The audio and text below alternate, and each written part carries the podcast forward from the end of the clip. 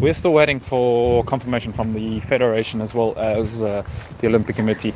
Um, basically, the process or the steps that they have to follow is the federation has to give the names forward to um, the Olympic Committee, and then the Olympic Committee needs to decide yes or no um, as per the slot for the Olympics. Um, we're setting it not a problem, but just a delay in terms of.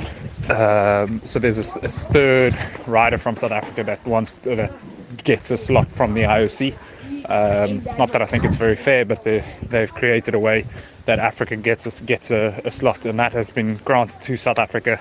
So now the federation has to decide which South African gets to go do that event, um, and they kind of drag their feet as to, deci- as to deciding which rider that is.